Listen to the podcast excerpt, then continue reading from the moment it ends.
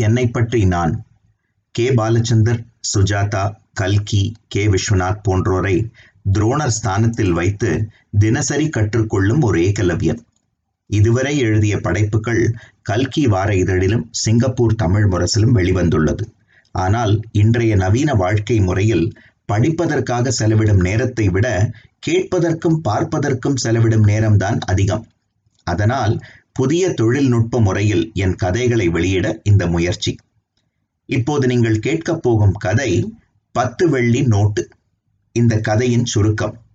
இன்றைய வாழ்க்கை முறையில் நம்மேல் உண்மையான அன்பு வைத்திருப்பவர்கள் யார்? அவர்களுக்கு என்ன வேண்டும் என்று தெரியாமல் நாம் ஓடிக்கொண்டிருக்கின்றோம். அதில் நம் கதையின் நாயகனும் நாயகியும் அடக்கம். சரி இப்போது கதைக்குள் செல்வோமா? கார்த்திக் கீர்த்தி. இவர்கள்தான் இந்த கதையின் நாயகன் மற்றும் நாயகி.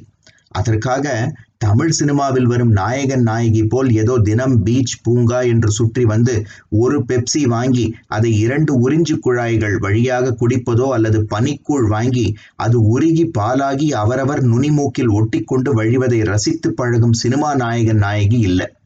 இவர்கள் இந்த நவீன கணினி உலகில் வாழும் நாயகன் மற்றும் நாயகி. அதனால் இவர்களுடைய வாழ்க்கை முறை சற்று வித்தியாசமானது. திங்கள் முதல் வெள்ளி வரை கார்த்திக் விமானத்திலும் நட்சத்திர விடுதிகளிலும் தான் காலம் கழிப்பான். கொஞ்சம் நையாண்டித்தனத்தோடு சொன்னால் அவன் கீர்த்தியிடம் செலவழிக்கும் நேரத்தை விட விமான பணிப்பெண்களிடமும் நட்சத்திர விடுதிகளின் வரவேற்பு பணியாளர்களிடமும் செலவழிக்கும் நேரம்தான் அதிகம். என்ன செய்வது? அவன் வேலை அப்படி. ஒரு கணினி நிறுவனத்தின் விற்பனை மேலதிகாரி. அதனால் எப்போதும் வாடிக்கையாளர்கள் மீட்டிங் பார்ட்டி என்று பல இடங்களுக்கு பறக்க வேண்டிய நிலைமை. கீர்த்தி மட்டும் சளைத்தவளா என்ன? அவளும் இந்த நவீன உலகின் ஒரு கார்ப்பரேட் நாயகி. ஒரு வங்கியில் பெரிய அதிகாரி பொறுப்பு. அதனால் சதா சர்வ காலமும் புதிய வர்த்தக தொடக்கத்துக்கான வேலைகள் சக்தி வாய்ந்த வாடிக்கையாளர்கள் சந்திப்பு பிறகு வார கடைசியில் வேலை பளுவை மறக்கச் செய்ய வெள்ளிக்கிழமை பார்ட்டி. வெள்ளிக்கிழமை மாலை என்பது அந்த காலத்து பெண்களுக்கு விளக்கேற்ற ஒரு விசேஷமான நாள். ஆனால் இந்த காலத்தில் சில கார்ப்பரேட் நாயகிகளுக்கு அதே விளக்கை கம்மியாக சுடர்விடும் பப்பில் கழிக்கும் நாள். சுருக்கமாக சொல்லப்போனால் பாரதி கனவிலும் கண்டிராத புதுமை பெண்கள். கார்த்திக் கீர்த்தி ஒருவரை ஒருவர் சந்தித்து நேராக பேசுவதை காட்டிலும் வாட்ஸ்அப் மூலம் பேசுவதுதான் அதிகம். ஆனால் ஒவ்வொரு இரவும் அந்த வாட்ஸ்அப் உரையாடல்களின் முடிவாக ஒரு முத்தப்படம் அவர்களுக்கிடையே பரிமாறப்படும். நவீன உலகில் அன்பை வெளிப்படுத்த இதுவும் ஒரு வழிதான். இந்த நாயகன் நாயகி வாட்ஸ்அப் முத்தத்தோடு நிற்காமல் அவ்வப்போது சந்தித்தும் கொண்டார்கள் என்பதற்குத்தான் ஆதாரம் கீர்த்திகா அவர்களுக்கு பிறந்த குழந்தை. இப்போது வயது ஐந்தை தொடப்போகிறது. அந்த குழந்தையின் பெயரில் தாங்கள் இருவரும் இணைந்திருக்கிறார்கள் என்று உலகத்திற்கு காட்டுவதற்காகத்தான் அப்படி ஒரு பெயர். கீர்த்தி பிளஸ் கார்த்திக் பெயர்களை சேற்றெழுதினால் வரும் பெயர்தான் கீர்த்திகா. நவீன வாழ்க்கை முறையில் குழந்தை யாருடையது என்று விளம்பரப்படுத்திக் கொள்ள இதுவும் ஒரு வழி. குழந்தையை பெற்றால் மட்டும் போதுமா? அதை வளர்க்க வேண்டாமா? தினமும் இரவு பத்து மணி அளவில் கீர்த்தி வீடு திரும்பும் பொழுது குழந்தை கீர்த்திகா அமைதியாக தூங்கியிருப்பாள். அந்த குழந்தையின் அன்றாட வாழ்க்கை முறை தவறாமல் எல்லா நேரமும் காலத்தோடு நடைபெற முக்கியமான காரணம் ஜோதி. கணவனும் மனைவியும் சுதந்திரமாக தங்கள் கனவுகளை நோக்கி பறக்கவும் குழந்தை கீர்த்திகாவை பார்த்து கொள்ளவும் வீட்டோடு இருக்கும் முழு நேர பணியாள். சுருக்கமாக சொல்ல வேண்டும் என்றால் அந்த வீட்டின் அச்சாணி. சரி இந்த கதாபாத்திரங்களின் அறிமுகத்தோடு கதை என்று நாம் படிக்கும் ஒரு சிலரின் நடப்பு வாழ்க்கை முறைக்குள் செல்வோம். அந்த வாரத்தின் முதல் நாள். எப்போதும் போல் கார்த்திக் வேறு ஊரில் மீட்டிங் என்று போய்விட்டான். வீடு திரும்பியதும் முதலில் குழந்தை கீர்த்திகாவின் அறைக்குள் சென்றாள் கீர்த்தி. கீர்த்திகா தன் கையில் ஒரு சின்ன காகிதத்தை பிடித்துக் கொண்டு தூங்கிவிட்டாள். கீர்த்தி அவள் கையில் இருந்த காகிதத்தை மெல்ல எடுத்து பிரித்தாள். அதில் ஒரு பிறந்த நாள் கேக் படம் வரையப்பட்டு அதன் கீழே என் பிறந்த நாள் பரிசு என்று கோடிட்ட இடங்களை நிரப்புக பாணியில் ஒரு குழந்தை கேட்ட கிறுக்கலில் எழுதப்பட்டிருந்தது. அதை பார்த்த அவசரத்தில் ஐயோ ச்சே மறந்துட்டோமே என்று கீர்த்தி உடனே தன்னுடைய கைபேசியை எடுத்தாள். கார்த்திக்கை பலமுறை வாட்ஸ்அப்பில் அழைத்தும் கைபேசியில் அழைத்தும் அவனிடமிருந்து எந்த பதிலும் இல்லை. ச்சே இந்த கார்த்திக் எப்பவுமே இப்படிதான். ஒரு அவசரத்துக்கு நான் தானே கூப்பிடுறேன். கா கைபேசி அமைதியா வைக்காதேன்னு சொன்னா கேட்டா தானே அப்படி என்ன கெட்டுட போகுதான். மீட்டிங்கில் இருக்கேன் டார்லிங். மட்டும் ஒரு பெரிய குறும்பதில் வேற.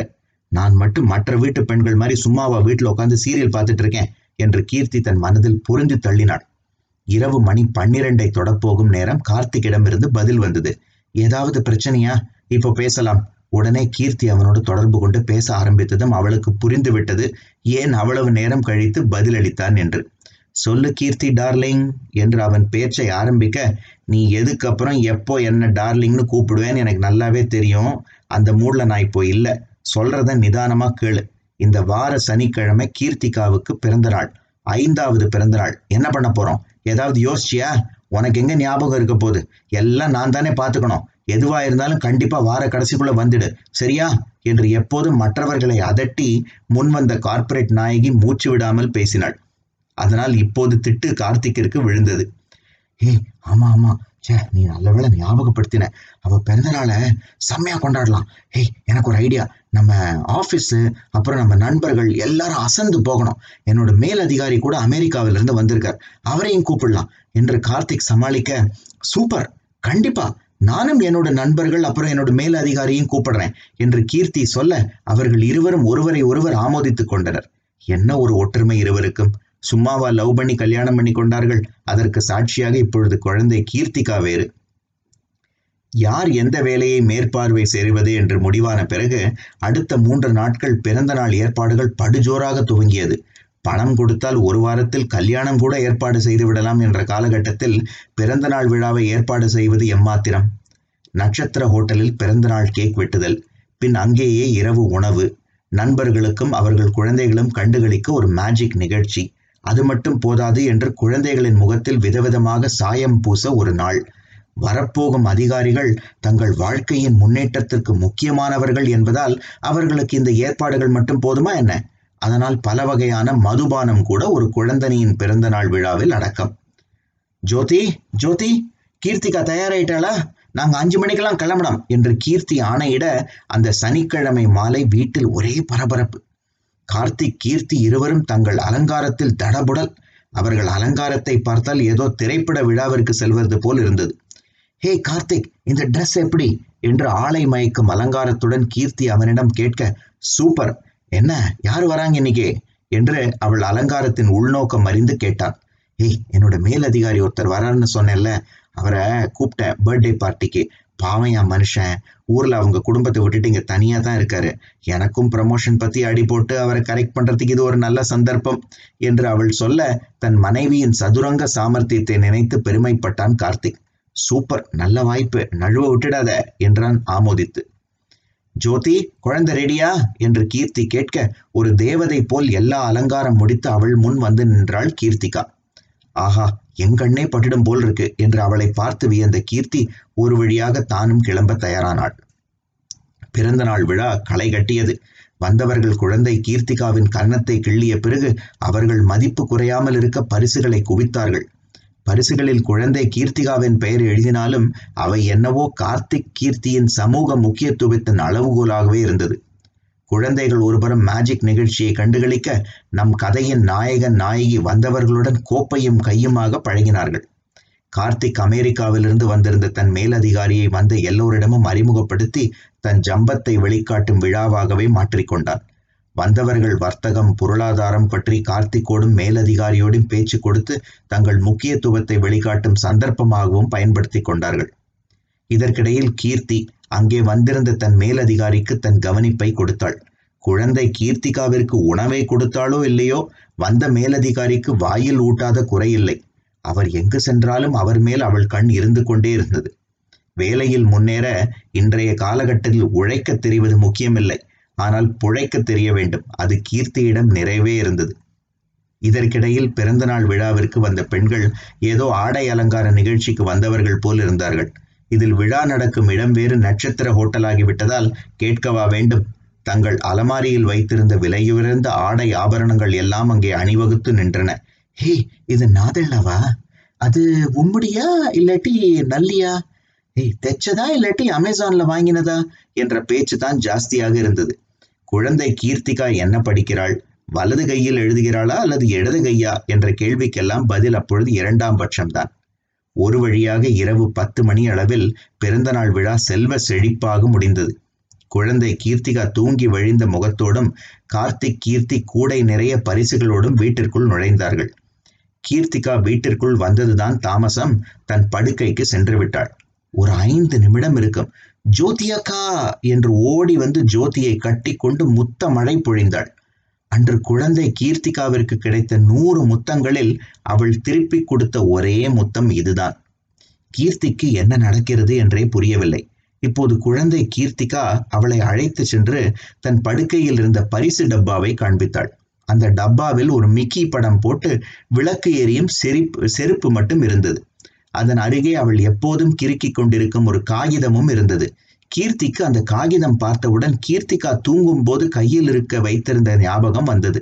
அந்த காகிதத்தில் ஒரு பிறந்தநாள் கேக் படம் வரையப்பட்டு அதன் கீழ் என் பிறந்தநாள் பரிசு என்று கோடிட்ட இடங்களை நிரப்புக மாணியில் எழுதி அந்த காகிதத்தின் மறுபக்கம் ஒரு மிக்கி செருப்பு படம் வரையப்பட்டிருந்தது. மன்னிச்சிடுங்கம்மா என்று ஜோதி குறுக்கிட்டாள்.